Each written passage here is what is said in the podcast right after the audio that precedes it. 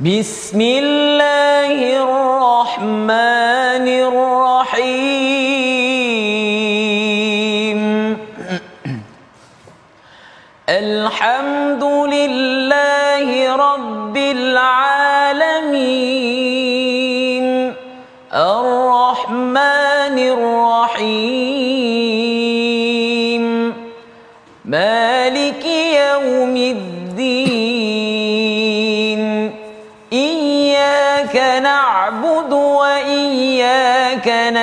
نستعين اهدنا الصراط المستقيم. صراط الذين أنعمت عليهم غير المغضوب عليهم ولا الضالين.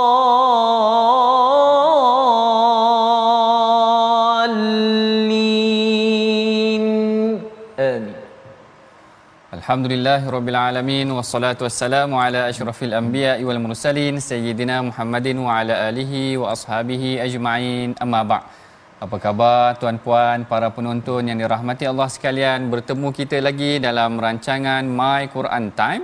Rancangan yang membicarakan, bertadabur tentang isi kandung Al-Quran Yang akan kita perhatikan satu persatu perkataan dan juga tadabur daripada ayat-ayat Quran ini. Baik, kita bersyukur kehadrat Allah Ta'ala kerana dengan limpah dan kurnianya Allah Ta'ala masih lagi memberikan kita peluang untuk melihat bersama membaca Al-Quran dan juga bertadabur dengan dia. Pada hari ini saya seperti biasa akan ditemani oleh seorang qari. Ha, qari kita tidak asingnya lagi iaitu Ustaz Husaini. Apa khabar Ustaz? Sihat Alhamdulillah Ustaz. Sihat Al- Ustaz eh? Alhamdulillah. Nampak Ustaz Husaini ceria hari ini. Alhamdulillah. Alhamdulillah. Baik. Itulah dia nanti kita akan dengar dan baca sama-sama juga Al-Quran ya bersama dengan Ustaz Husaini kita hari ini. Hari ini kita telah pun masuk kepada halaman yang ke-460 iaitu daripada surah Az-Zumar itu sendiri. Kalau tuan-puan masih lagi ingat kita telah melalui sebelum ini halaman yang ke-459 menceritakan tentang nikmat syukur dan sebagainya. Sebelum kita melalui ataupun menyemak satu persatu mari sama-sama kita bacakan doa ringkas. Mudah-mudahan Allah Taala memudahkan perjalanan pengajian kita pada hari ini. Subhanaka la ilma lana illa ma 'allamtana innaka antal alimul hakim. Rabbi zidni ilma. Mudah-mudahan Allah Ta'ala menambahkan lagi ilmu kita pada hari ini yang mana hari ini kita masuk kepada halaman yang ke-460 yang mana kita sama-sama saksikan apakah dia sinopsis secara umumnya mengenai tentang pengajian kita daripada halaman yang ke-460 ini. Yang pertama iaitu kita akan bertadabur mengenai tentang pelbagai nasihat bagi orang mukmin dalam perkara ibadah, pahala bagi mereka dan ancaman bagi golongan musyrik iaitu daripada ayat yang ke-11 hingga ayat yang ke-20. Manakala ayat yang ke-21 secara umumnya menceritakan tentang keadaan dunia. Allah Taala ingin mengingatkan kita mengenai tentang kejadian, keadaan-keadaan yang perlu kita perhatikan daripada nikmat yang ada di dalam dunia ini. Inilah dia sinopsis ataupun secara umumnya gambaran tentang umum pengajian yang akan kita lalui pada hari ini insya-Allah. Yang mana kita akan bacakan dahulu pada hari ini daripada ayat yang ke-11 hingga ayat yang ke-17 daripada surah Az-Zumar ini dan tuan-puan yang berada di rumah ibu ayah kalau boleh sama-sama buka mushaf kita tak naklah Ustaz Husaini baca seorang-seorang aja.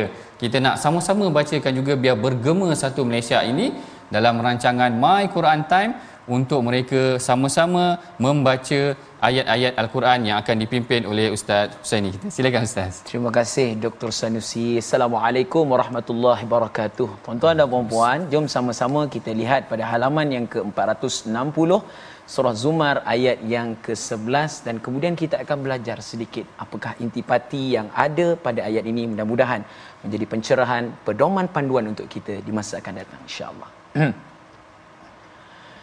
بسم الله الرحمن الرحيم. قل إني أمرت أن أعبد الله مخلصا له الدين وأمرت لأن أكون أول المسلمين. قل إني أخاف إن عصيت ربي عذاب يوم عظيم قل الله أعبد مخلصا له ديني فاعبدوا ما شئتم من دونه قل إن الخاسرين الذين خسروا أنفسهم وأهليهم يوم القيامة ألا ذلك هو الخسران المبين لهم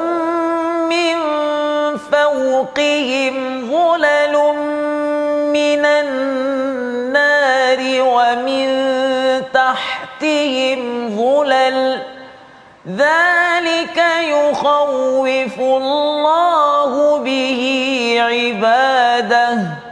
يا عباد فاتقون.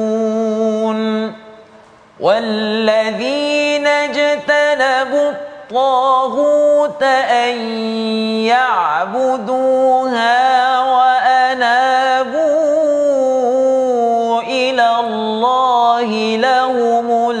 البشرى فبشر عباد صدق الله العظيم Sadaqallahul Azim dalam ayat yang ke-11 Allah Taala berfirman Katakanlah wahai Muhammad sesungguhnya aku diperintahkan agar menyembah Allah dengan penuh ketaatan kepadanya dalam menjalankan agama. Kalau kita tengok ayat ini sebenarnya dia berkaitan dengan ayat yang ke-10 yang telah kita pelajari dalam sesi yang lalu yang mana Allah Taala berfirman kul ya ibadiyallazi kul ya ibadillazina amanu taqwa rabbakum. Allah Taala mengkhususkan khitab ataupun dialog ini iaitu perlakuan ataupun percakapan ini wahyu ini terus kepada para orang-orang yang beriman itu yang mana Allah Taala kata wahai orang-orang yang beriman ataupun wahai orang-orang yang bertakwa maka bertakwalah kamu kepada Allah Taala dan kemudian Allah Taala memerintahkan mereka melakukan kebaikan sehinggalah Allah Taala kata qul inni umirtu an a'budallaha mukhlishan lahuddin.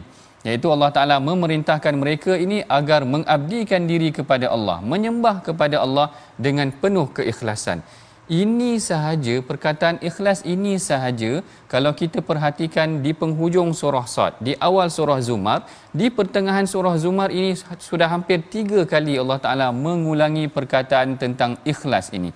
Seakan-akan ketika mana Rasulullah itu telah ditimpa ujian yang sangat berat Allah Taala turun surah Sad untuk memujuk Rasulullah untuk menenangkan hati Rasulullah kemudian kita tengok mengenai tentang surah Zumar Allah Taala mendidik Rasulullah agar mengikhlaskan jiwa kepada Allah Taala. Kenapa Allah Taala menyatakan kepada Rasulullah? Ataupun kenapa Allah Taala menekankan kepada Rasulullah tentang ikhlas? Ha, yang ini disebabkan kerana telah diulang-ulang sebanyak tiga kali dalam rentetan ataupun dalam susunan kronologi pengajian kita. Mari sama-sama kita perhatikan juga sebenarnya kenapa Allah Taala menekankan tentang perihal ikhlas ini. Iaitu ikhlas ini kalau saya boleh simpulkan dalam tiga poin yang penting. Poin yang pertama, kejadian ataupun sifat ikhlas ini sebenarnya akan menyelamatkan manusia dalam keadaan kesukaran yang mereka timpa. Kalau kita tengok sini ya Ustaz Husaini yeah. dalam kisah Nabi Yusuf. Hmm. Dalam kisah Nabi Yusuf ini dia diuji oleh uh, isteri kepada majikan dia iaitu wanita yang menggoda dia. Hai, bukan senang ustaz-ustaz ini eh. Orang goda kemudian dalam rumah yang tidak ada orang lain. Jadi disebabkan kerana keikhlasan dia Allah Taala memberikan dia jalan keluar tafrijul kurbah. Dalam dalam istilahnya menyebut tafrijul kurbah ni maknanya memberikan jalan keluar. Yang ini kalau kita perhatikan dalam surah Yusuf Allah Taala menyebutkan Allah Taala kata walaqad hammat bihi wa hamma biha laula ar'a burhana rabbih kadzalika linasrifa anhu su. Begitulah Allah taala memalingkan kejahatan itu dan fahsyak itu. Lalu Allah taala memuji Nabi Yusuf. Allah taala kata innahu min ibadinal mukhlasin. Iaitu inilah dia orang yang ikhlas Orang yang ikhlas ni Allah Taala beri dia jalan keluar dalam keadaan kita tak sangka bukan senang diuji dengan wanita yang cuba menggoda kita.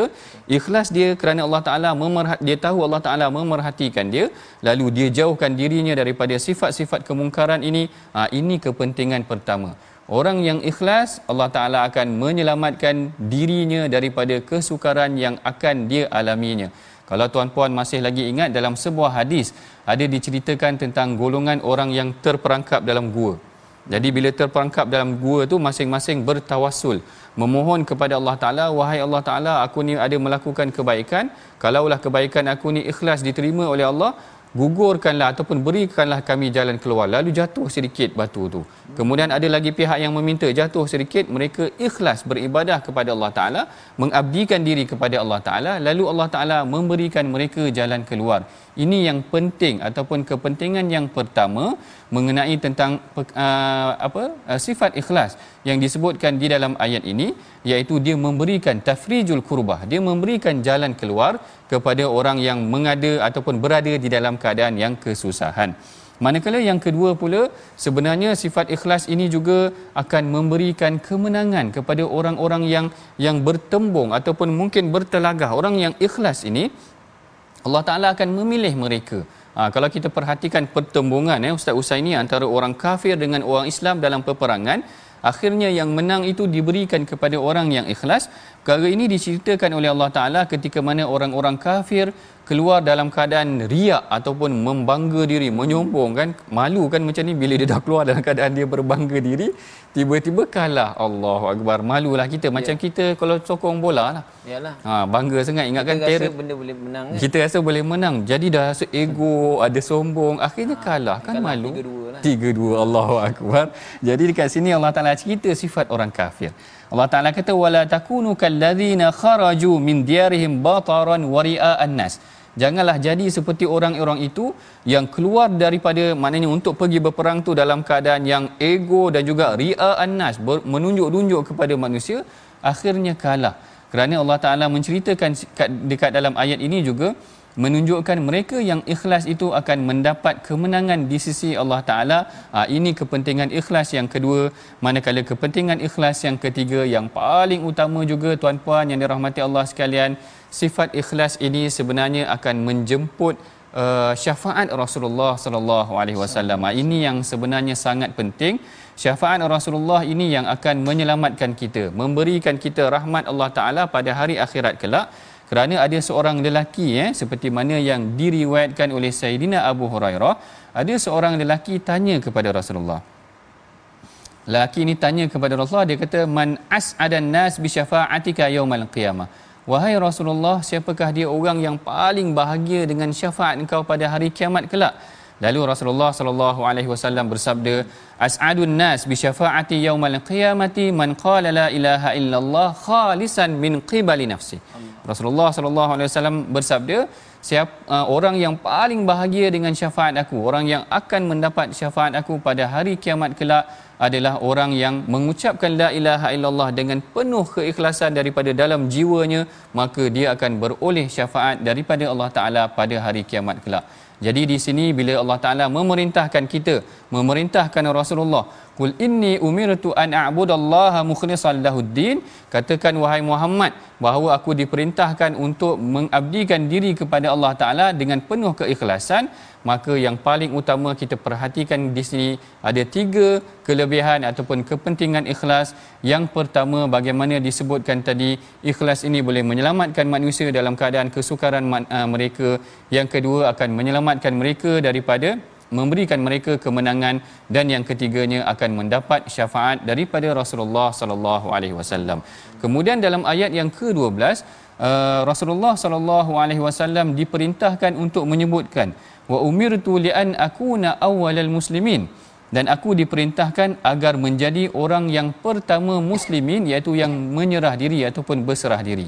Jadi timbul persoalan dalam kalangan ahli tafsir. Hmm. Kenapa Rasulullah sallallahu alaihi wasallam ni dikatakan adalah orang yang pertama memeluk Islam ataupun orang awalul muslimin ni maknanya orang yang pertama muslim lah hmm. kan yang seperti mana yang kita faham. Jadi di sini Al-Imam Ibn Ashur dia menjelaskan. Dia kata awalul muslimin. Di sini bukanlah maksudnya secara hakiki. Bukanlah maksudnya oh. memang betul-betul orang yang pertama. Kerana sebelum tu para nabi yang lain telah memeluk Islam kan? Jadi di sini awalu ini adalah orang yang paling ke hadapan orang yang paling bertakwa kepada Allah taala. Orang yang paling maknanya takut kepada Allah taala. Inilah yang dimaksudkan dengan awalul muslimin. Aku diperintahkan agar menjadi orang yang pertama untuk mempertahankan Islam. Tuan-puan kalau dalam perkara mempertahankan Islam ni sebenarnya contohnya dalam kalangan para sahabat memang sangat ramai. Ya. Ha, dulu Ustaz Usaini dulu pernah masuk rancangan My Hadis Time kan? Betul. Ha, dalam My Hadis Time kita dah ada cerita dah. Bukan sama eh? Ya. dalam My Hadis Time kita dah ada cerita dah tuan-puan betapa ramai para sahabat Betul. ini dia berjuang berkorban untuk mempertahankan Islam menjadi benteng pertama. Saidina Abu Dhar Al-Ghifari sampai kena pukul tuan-puan hanya kerana dia mengisytiharkan dirinya memeluk Islam. Islam. Saidina Abu Bakar sendiri sama juga ini kena pukul sampai kena pijak mukanya oh. sampai pengsan. Ha, yang ni kita ada cerita Ustaz Ustaz ni ingat lagi. yang kita ada cerita. Ingat-ingat lupa. Ha, yang tu ingat eh tentang dia kena pijak sehingga kan hampir pengsan lalu datang Bani Tayyim. Bani Tayyim ni Bani Abu Bakar. Hmm. Dia kata lau mata Abu Bakar kalau meninggal Abu Bakar laqatalna Utbah ke Rabi'ah macam itulah kami akan bunuh Utbah kerana dia memijak uh, muka Abu Bakar sehingga pengsan itu tadi. Maknanya orang-orang ini mereka bertadabbur dan menghayati ayat al-Quran itu sehingga kan mereka menjadi orang yang pertama benteng yang pertama mempertahankan Islam. Dan kemudian Allah Taala kata qul inni akhafu in asaitu rabbi azab yaumin azim. Bukan sekadar ikhlas ini ah, penting. Hmm. bukan sekadar ikhlas tetapi menjauhkan diri daripada melakukan perkara yang maksiat kepada Allah Taala. Kadang-kadang seseorang tu dia dah ikhlas dah eh, beribadah. Ustaz-ustaz ini ikhlas beribadah tapi dalam masa yang sama buat maksiat jadi tak kena juga. Ya. maknanya tak tak balance tak, tak balance. balance. Maknanya kalau boleh biar kebaikan itu sahaja yang lebih bukan dia dalam masa yang sama mengkufuri ataupun melakukan maksiat kepada Allah taala. Akhirnya Allah taala tutup semula. Allah taala kata kulillaha a'budu mukhlishan lahu dini katakanlah hanya Allah lah yang aku sembah dengan penuh ketaatan dengan penuh keikhlasan dengan mengikhlaskan diri kepadanya. Itulah dia agamaku. Inilah yang yang dikatakan oleh Rasulullah ataupun yang diperintahkan kepada Rasulullah agar ikhlaskan diri kita ketika mengabdikan diri kepada Allah ketika beribadah kepada Allah. Jadi benteng orang yang mempertahankan Islam. Hmm. jadi benteng orang yang mempertahankan al-Quran dan kemudian tidak melakukan maksiat tidak melakukan maksiat inilah dia tiga perkara yang menjadikan seorang mukmin itu sebagai seorang yang mukhlis yang mempertahankan agamanya dan kemudian Allah Taala mengatakan fa'budu ma syi'tum min dunihi. Allah Taala menempelak orang-orang yang yang tidak beriman. Kalau kau nak sembah sembahlah orang lain daripada aku. Tak apa tak mengapa. Tetapi Allah Taala kata itulah dia orang orang yang rugi. Kul innal khasirina allazina khasiru anfusahum wa ahlihim yaumal qiyamah inilah dia orang-orang yang rugi iaitu orang-orang yang menyembah selain daripada Allah hmm. dan perkataan tentang rugi ini sebenarnya ada beberapa kali juga ya sebenarnya Ustaz Husaini ya. disebutkan dalam al-Quran antaranya di mana tentang sifat rugi ini kalau Ustaz Husaini ingat tadi sifat rugi ini adalah untuk orang yang yang tidak ikhlas kepada tidak Allah. ikhlas tentang orang yang buang masa tadi. buang masa, yes, buang masa wal as innal insana lafi khus juga ha. orang-orang yang rugi.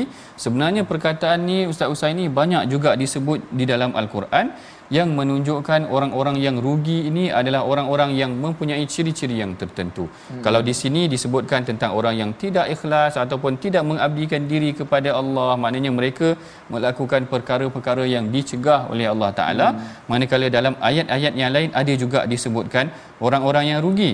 Yang pertama macam disebutkan oleh Ustaz Husaini tadi tentang ya. yang buang masa. Ha, buang masa ni rugi juga Betul. sebenarnya. Banyak banyak tengok bola rugi ke Ustaz Husaini? Ke boleh? Banyak tengok tim yang kita tengok. Tengok tim yang ha, kita ya, pilih. Okey, kalau kita buat perkara yang dalam masa yang sama buat perkara yang nah, menam, mendatangkan faedah tak jadi masalah. Betul. Sambil-sambil Ustaz Husaini, sambil-sambil Ustaz Husaini tengok bola, mungkin Ustaz Husaini tengah mengarang buku, kitab ke. Ha, ha itu tidak baiklah tu. Itu ya. untuk satu satu pendekatan yang baiklah oh. eh dalam masa yang sama mana boleh buat perkara yang lain juga Kemudian disebutkan juga orang-orang yang rugi ini adalah orang-orang yang tidak dilekakan dengan kehidupan dunia. Ha, hmm. Ha, orang yang leka sangat dengan kehidupan dunia ni adalah orang yang rugi. Yeah. Yang ini yang disebutkan oleh Allah Taala dalam surah Munafikun nanti ada disebutkan ya ayyuhallazina amanu la tulhikum amwalukum wala auladukum an dzikrillah. Janganlah harta kamu uh, anak-anak kamu ya. ataupun uh, dunia kamu itu melalaikan kamu dengan perkara yang sia-sia daripada mengingati Allah lalu Allah Taala kata wa may yaf'al dzalika faulaika humul khasirun. Siapa yang berbuat demikian mereka akan berada dalam keadaan yang rugi begitu juga orang-orang yang tadi kita katakan buang masa ataupun orang yang tidak menjaga solatnya sebenarnya orang yang rugi juga. Ada disebutkan dalam hadis kita akan sambung perbincangan mengenai tentang orang yang rugi seperti mana yang disebutkan dalam hadis. Mungkin juga nanti ustaz Usai ni boleh nyanyi ragu tentang rugi ke kalau oh, ada tentang masa ke tentang boleh, masa betul betul. Tentang masa hmm. tu nanti. Baik sebelum kita akhiri sesi perbincangan kita yang pertama kita perhatikan dahulu perkataan pilihan kita pada hari ini. Ah, betul lah perkataan pilihan kita pada hari ini iaitu khasira. Khasira ni maksudnya rugi, merugi. Ha, banyak hmm. disebutkan dalam Al-Quran. Banyak eh. Sampai 65, 65 kali, kali disebutkan dalam Al-Quran. Hmm. Seakan-akan Allah Ta'ala ingin mengingatkan kepada kita siapakah dia golongan yang rugi tadi. Kita tengok golongan yang tidak menyembah Allah, golongan yang rugi. Yeah. Tidak ikhlas golongan yang rugi tidak apa menjaga masa adalah golongan yang rugi. Dan juga yang leka dengan harta dunia dan sebagainya hmm. tidak mengingati Allah golongan yang rugi. Ha, inilah dia golongan-golongan yang rugi yang disebutkan dalam Al-Quran yang boleh kita mengambil pengajaran daripadanya dan menjauhi daripada perkara yang telah disebutkan oleh Allah. Kita bertemu lagi selepas daripada ini. Kita berehat seketika. Jangan ke mana-mana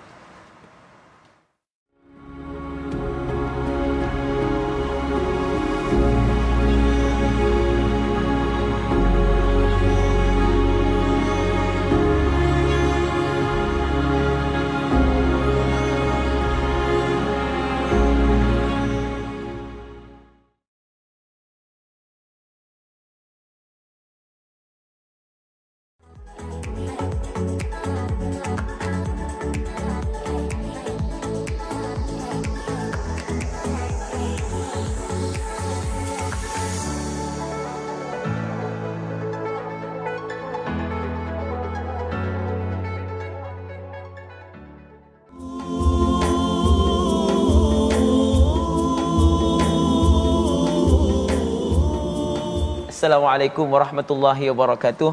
Tuan-tuan dan puan-puan, lagu tadi adalah berkaitan dengan masa daripada kumpulan Raihan. Ha, jadi insya-Allah tuan-tuan dan puan, lagu yang memberikan kita pelbagai peringatan khususnya berkaitan dengan masa seperti mana yang diterangkan oleh Dr. Sanusi sebentar tadi, antara orang yang rugi adalah orang yang tidak menjaga masa.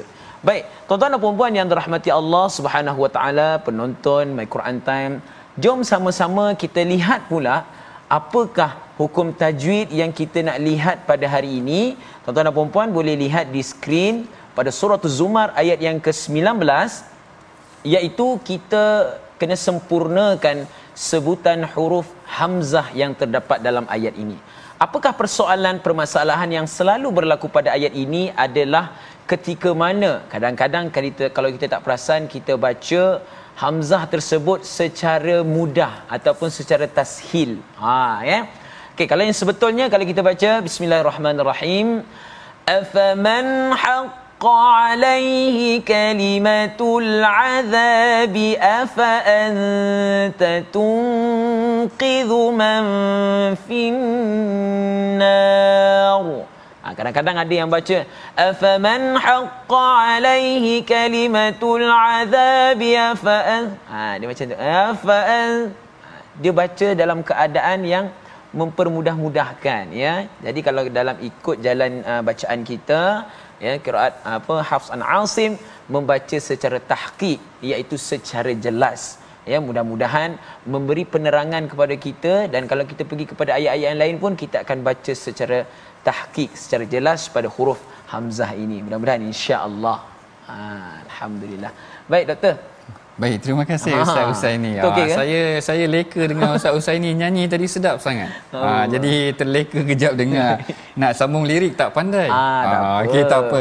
Tadi kalau tuan-puan masih lagi ingat Ustaz Usaini dia nyanyikan lagu mengenai tentang orang yang rugi. Yeah. Ha, tadi kalau sebelum kita berhenti rehat tadi kita ada menceritakan tentang orang yang rugi juga yang saya sambung sedikit lagi sebelum sesi perbincangan kita dalam uh, sesi yang kedua ini iaitu antara juga orang yang rugi adalah orang yang tidak menjaga solatnya.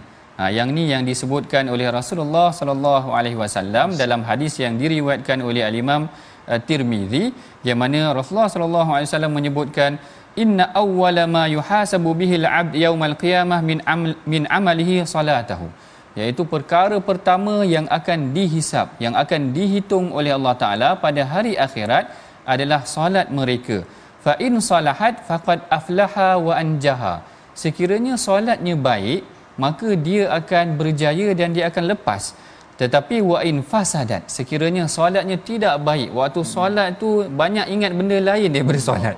Dia kalau dia lupa dia akan solat. Sebab waktu lupa itulah ingat benda macam-macam yeah. dalam solat. Terlupa nak nak cari kunci kat mana? Ah solat. Nanti dia ingatlah kunci tu dekat mana. Ah ini tak bagus sebenarnya tuan-puan. Kerana dia lebih ingat banyak benda lain dalam solat mereka. Sedangkan kalau sekiranya rosak solat mereka wa in fasadat faqad khaba wa khasira. Rasul kata siapa yang solat mereka rosak ataupun tidak dilaksanakan dengan sempurna maka dia akan berada dalam keadaan yang hina dan rugi nanti pada hari akhirat kelak. Begitu juga tuan-puan kita telah hampir untuk masuk kepada bulan Ramadan. Hmm. ha, yang ini juga suka saya ingatkan.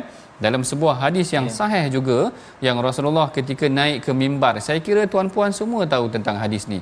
Rasulullah naik ke mimbar tiba-tiba Rasulullah cakap amin tiba-tiba Rasulullah cakap ya. amin. Amin tiga kali. Amin amin. Amin tu bukan nama orang. Ha, ya. nanti kita ingat amin Rasulullah panggil amin ke? Ha, bukan amin nama orang. Tetapi Rasulullah mendoakan amin amin. Perkenankanlah. Iaitu apabila ditanya kepada Rasulullah suila an zalika? Ditanya kepada Rasulullah faqala atani jibril. Dia kata aku telah didatangi jibril lalu jibril kata raghima anfu imra'in adraka ramadan falam yughfarulah ha raghima anfu imra'in adraka ramadan fala yughfarulah rasulullah kata rugilah ataupun Raghima anfun ini adalah perkataan yang membawa maksud anfun tu hidung, raghima ni macam terjatuh hidungnya. Hmm. Orang kata tertomoy. Tertomoy betul ke? Ter, tersembang. Ter, tersembang ah tersembang. Kalau tak salah saya orang utara kata tertomoy. Ingatkan ha, Ustaz Usai ni orang utara bukan ya? Saya tak ha. pernah belajar tomoy lagi. Tak belajar tomoy lagi. Okey, tertomoy maknanya terjatuh hidungnya itu seakan-akan gambaran kepada rugi kerana terjatuh bagi mereka yang man adraka Ramadan bagi mereka yang memasuki pada bulan Ramadan falam yughfarulah. Tetapi mereka ini tidak diampunkan dosa mereka. Ha, yang ini kita kena lihat dan kena tekankan kerana tidak lama lagi kita akan masuk kepada bulan Ramadan. Kita tak nak jadi orang yang rugi. Kita mendirikan salat sepanjang hidup kita. Kita tak nak jadi orang yang rugi kita memeluk Islam selama ni dah lama dah tetapi kalau kita tidak ikhlas maka kita orang yang rugi. Kalau kita tidak menjaga masa maka kita tidak rugi. Kita akan jadi orang yang rugi. Betapa banyak perkataan rugi dalam al-Quran yang disebutkan tadi. Ha, itu antara intipati yang penting juga daripada halaman yang ke-460 Baik, kita akan masuk kepada sesi perbincangan yang seterusnya iaitu daripada ayat yang ke-18 sehingga ayat yang ke-21 yang mana sebelum kita telusuri maksud mengenai tentang mesej ataupun tadabur terhadap halaman ataupun ayat-ayat tersebut mari sama-sama kita bacakan dahulu daripada ayat 18 hingga ayat yang ke-21 yang akan dipimpin oleh Ustaz Husaini kita silakan Ustaz baik terima kasih Dr. Sanusi tuan-tuan dan puan-puan jom sama-sama kita baca pada ayat yang ke-18 hingga ayat yang ke-21 daripada surah Az-Zumar yang baru masuk kan? Mungkin tanya saudara tanya sebelah muka surat berapa ni? Ha muka surat 460 ya? Jom sama-sama kita baca. Mudah-mudahan kita diampuni oleh Allah Subhanahu wa taala insyaallah. Bismillahirrahmanirrahim الذين يستمعون القول فيتبعون أحسنه أولئك الذين هداهم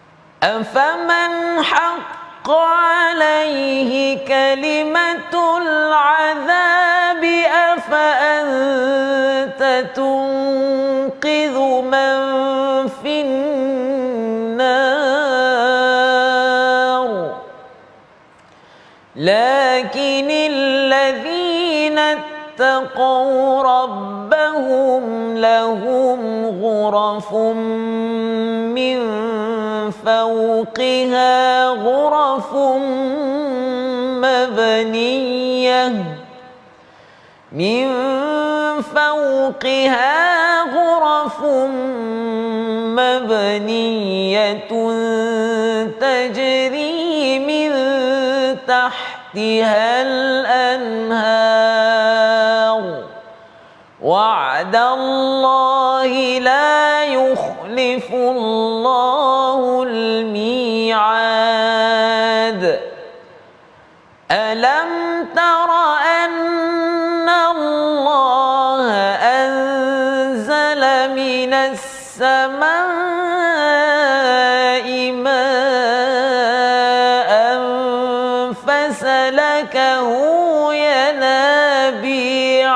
في الأرض ثم يخرج به زرعا مختلفا ألوانه ثم يخرج به زرعا مختلفا الوانه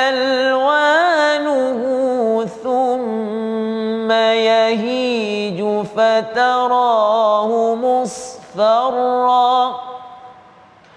ثم يهيج فتراه مصفرا.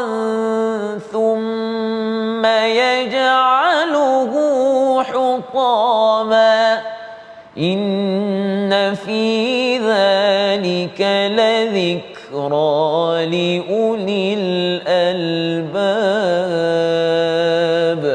Sadaqallahul Azim. Sadaqallahul Azim. Dalam ayat yang ke-18, Allah Ta'ala berfirman dan sampaikanlah berita gembira kepada mereka yang mendengar kata-kata yang baik lalu mengikut apa yang paling baik di antaranya. Mereka itulah orang yang diberikan petunjuk oleh Allah dan mereka itulah orang-orang yang mempunyai akal yang sehat. Ha, di sini diterjemahkan sebagai ulul albab ataupun orang yang bijaksana ni sebagai orang yang memiliki akal yang sehat.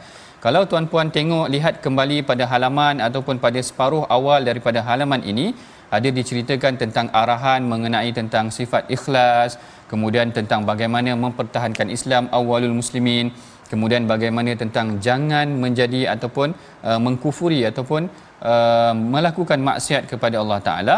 Kemudian sekiranya kamu melakukan sedemikian Allah Taala kata kamu adalah orang-orang yang rugi dan nanti kamu akan ditempatkan di dalam neraka. Iaitu di dalam neraka ini disebutkan pada ayat yang ke-16 Allah Taala kata lahum min fawqihim zulalun yang mana mereka akan bagi mereka itu ada lapisan-lapisan daripada neraka. Ha, yang ni kita pernah bincangkan sebelum ini tentang kedalaman neraka, tentang keluasan neraka, tentang panasnya api neraka dan juga sifat neraka ini dia ada lapisan-lapisannya. Orang yang paling bawah itu orang yang paling menderita nanti iaitu orang munafik itu sendiri yang kerana mereka ni uh, mengingkari bahkan melakukan pengkhianatan di dalam Islam itu dan sekiranya kita menjauhkan diri kita daripada sifat-sifat yang yang ditegah oleh Allah Taala ini kita menjauhkan diri kita daripada tagut daripada menyengutukan Allah dan sebagainya maka mereka adalah golongan yang beruntung. Kalau kita perhatikan ayat yang ke-18 Allah Taala kata alladzina yastami'una alqaula fayattabi'una ahsana. Iaitu orang-orang yang mendengar perkataan lalu mereka memilih perkataan yang baik Ha, di sinilah berlaku sedikit perbincangan dalam kalangan ulama tafsir. Apakah yang dimaksudkan dengan perkataan-perkataan yang baik ataupun apakah dia perkataan? Ada pelbagai perbincangan yang disebutkan sebagai contoh. Saidina Abdullah bin Abbas menyatakan bahawa ada dalam kalangan mereka yang mendengar uh, pengajian ini ke mendengar yang ni, mendengar yang ni, kemudian mereka pilih yang paling baik yang dikatakan yang paling baik itu sendiri adalah ayat-ayat al-Quran itu sendiri. Kerana Allah Taala menyebutkan dalam ayat terawal daripada surah Zumar ini Allah Taala kata Allahul ladzi nazzala ahsanal hadith. Ha, dalam bukan bukan yang terawal yang muka surat halaman yang akan datang nanti. Allahu nazzala ahsanal hadith.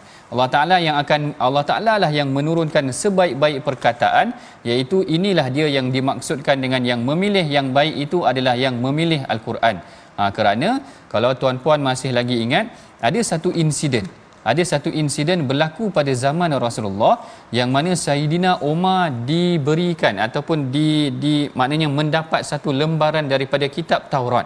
Ha, Sayyidina Umar mendapat lembaran daripada kitab Taurat. Lalu Umar baca Taurat ni di hadapan Rasulullah. Umar baca Taurat ni di hadapan Rasulullah. Lalu Rasulullah tegur Sayyidina Umar. Rasulullah kata amutahawwikuna ya ibnal Khattab. Apakah engkau rasa hebat sangat ataupun engkau rasa kagum dengan Taurat itu? Lalu Rasulullah kata wallazi nafsi biadi dan demi jiwaku yang berada di tangan Allah Taala laukana Musa hayyan. Andai sekiranya Nabi Musa masih lagi hidup ma wasi'ahu illa ayyattabi'ani dia tidak akan ada peluang melainkan dia akan ikut apa yang telah diberikan iaitu apa yang ada di dalam al-Quran. Dalam erti kata yang lain walaupun kita ada hikmah-hikmah yang lain tetapi jangan ditinggalkan al-Quran. Bahkan al-Quran adalah yang paling baik. Fayattabi'una ahsana. Maka ikutilah al-Quran. Dan al-Quran itulah kalam yang paling baik. Perkataan yang paling baik sehingga hari ini. Bayangkan eh. Sehingga hari ini Al-Quran ini adalah Al-Quran yang sama dengan 1400 tahun yang lalu tetapi dihuraikan dengan ratusan tafsir bahkan mungkin ribuan tafsir tak habis lagi sehingga hari ini ada lagi yang memberikan tafsiran baru daripada ayat-ayat al-Quran menunjukkan kitab ini sekalipun telah diturunkan secara klasiknya 1400 tahun yang lalu tetapi dia mengeluarkan cambahan hikmah-hikmah yang sangat banyak. Yang kadang-kadang kalau yang zaman moden ini sebagai contoh Syekh Tantawi Jauhari dia menghuraikan tafsir Al-Quran ini dari perspektif sains pula sedikit. Ha, ada ilmu sains pula sedikit yang boleh dihurai. Sebagai contoh Profesor Dr. Zaghlul Najjar, seorang profesor dalam bidang sains tetapi dia meneroka Al-Quran ini dari perspektif sains. Inilah yang dikatakan bagaimana mereka yang mengikuti perkataan yang paling baik itu adalah sebenarnya kalimah Al-Quran itu sendiri yang mana jangan kita meninggalkan Al-Quran dan jangan kita terlepas My Quran Time. Kerana oh. dalam My Quran Time kita meneroka isi kandung Al-Quran memberikan hikmah-hikmah tadabbur yang terbaik yang disebutkan sendiri di dalam Al-Quran. Andai sekiranya kita memilih perkataan yang baik di dalam Al-Quran ini lalu Allah Taala kata ulaikal ladzina hadahumullah. Mereka itulah yang akan mendapat petunjuk dan hidayah daripada Allah Taala dan itulah mereka golongan yang bijaksana iaitu yang ulul albab. Dan kemudian Allah Taala menceritakan ha, golongan-golongan yang yang mendapat kebaikan ini ataupun yang taat kepada Allah Taala yang bertadabbur dan mengikuti ayat al-Quran mempraktikkan ayat al-Quran maka mereka akan mendapat kamar-kamar.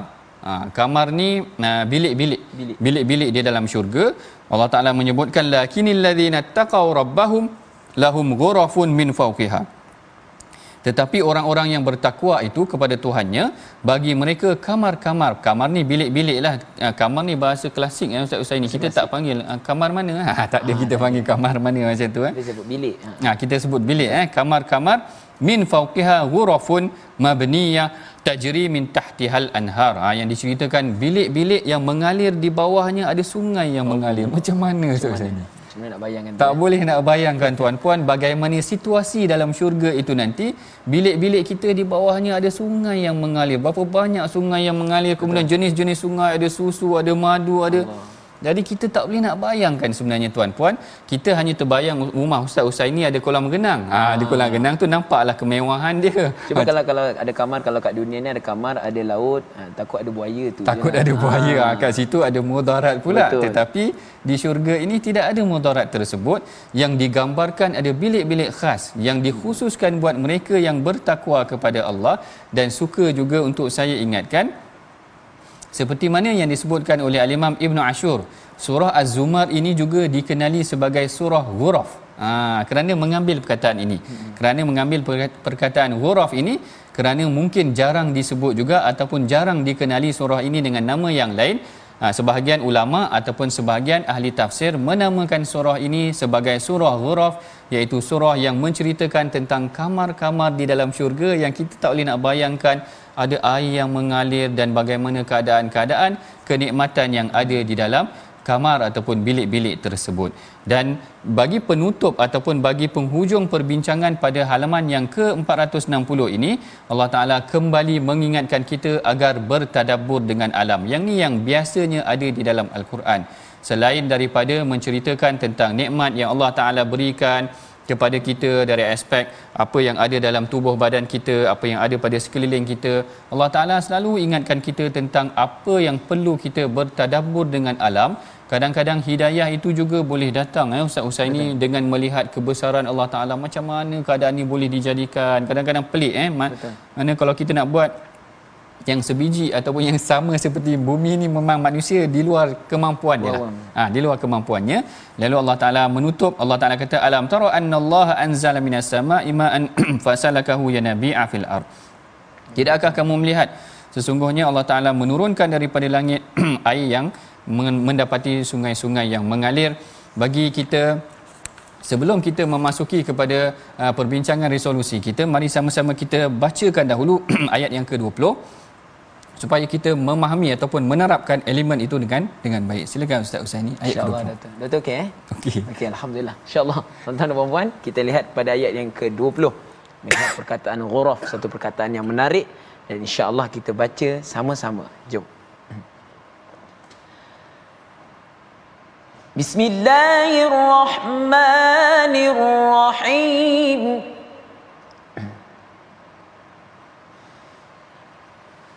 لكن الذين اتقوا ربهم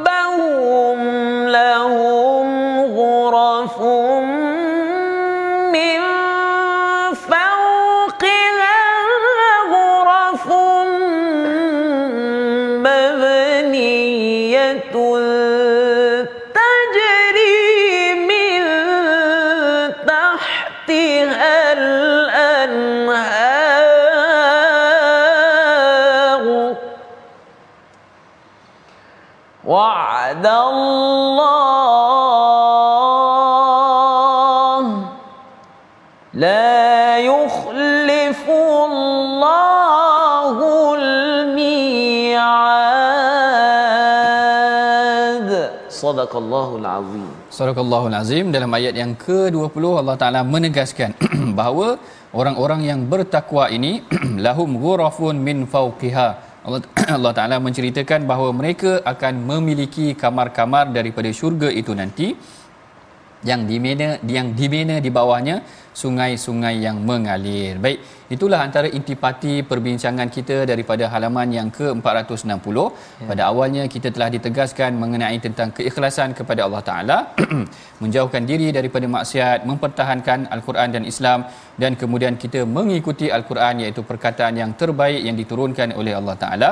Sebelum kita mengakhiri perbincangan kita, mari sama-sama kita bacakan dahulu resolusi atau pengajaran yang boleh kita perolehi daripada pengajian kita pada hari ini. Yang pertama, sampaikan nasihat yang baik dan teguh penyerahan diri kepada Allah. Ha, ini yang diterangkan pada awal tadi tentang orang-orang yang mempertahankan Islam, menceritakan tentang kebaikan itu sendiri. Yang kedua, segera kembali kepada Allah dan jauhi keburukan sekiranya satu perkara itu berlaku.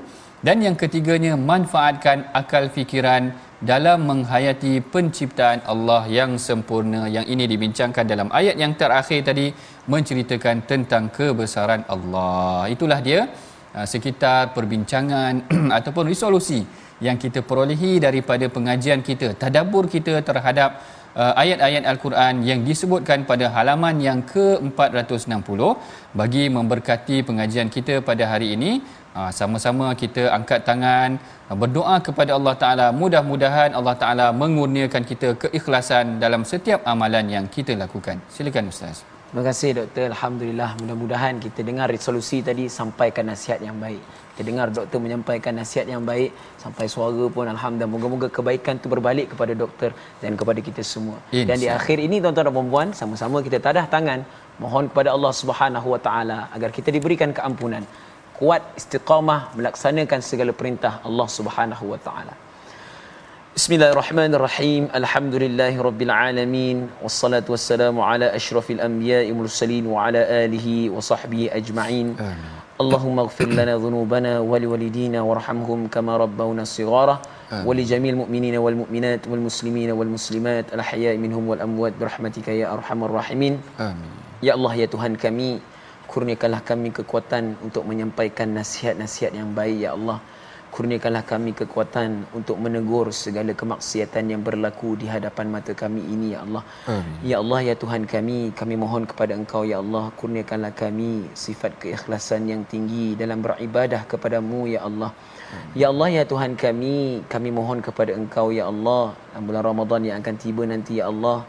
Kau jadikanlah hati-hati kami ini kuat ya Allah dalam melaksanakan segala perintahmu dalam melaksanakan segala amal ibadah yang kau perintahkan kepada kami Mudah-mudahan kami menjadi hamba-Mu yang bersyukur ya Allah yang menjadi lebih kuat untuk meneruskan kehidupan seterusnya diganjari dengan syurga-Mu ya Allah. Amin. Rabbana zalamna anfusana wa illam taghfir lana wa tarhamna lanakunanna minal khasirin. Amin. Rabbana atina fid dunya hasanah wa fil akhirati hasanah wa qina adzaban nar.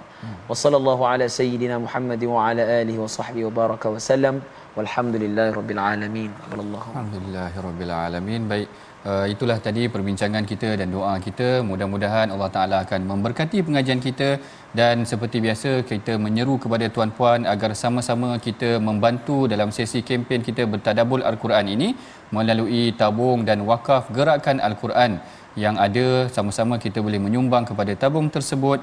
Mudah-mudahan Allah Taala akan memberkati setiap kita semua dan kita akan bertemu lagi selepas daripada ini. Terima kasih Ustaz Usaini assalamualaikum warahmatullahi wabarakatuh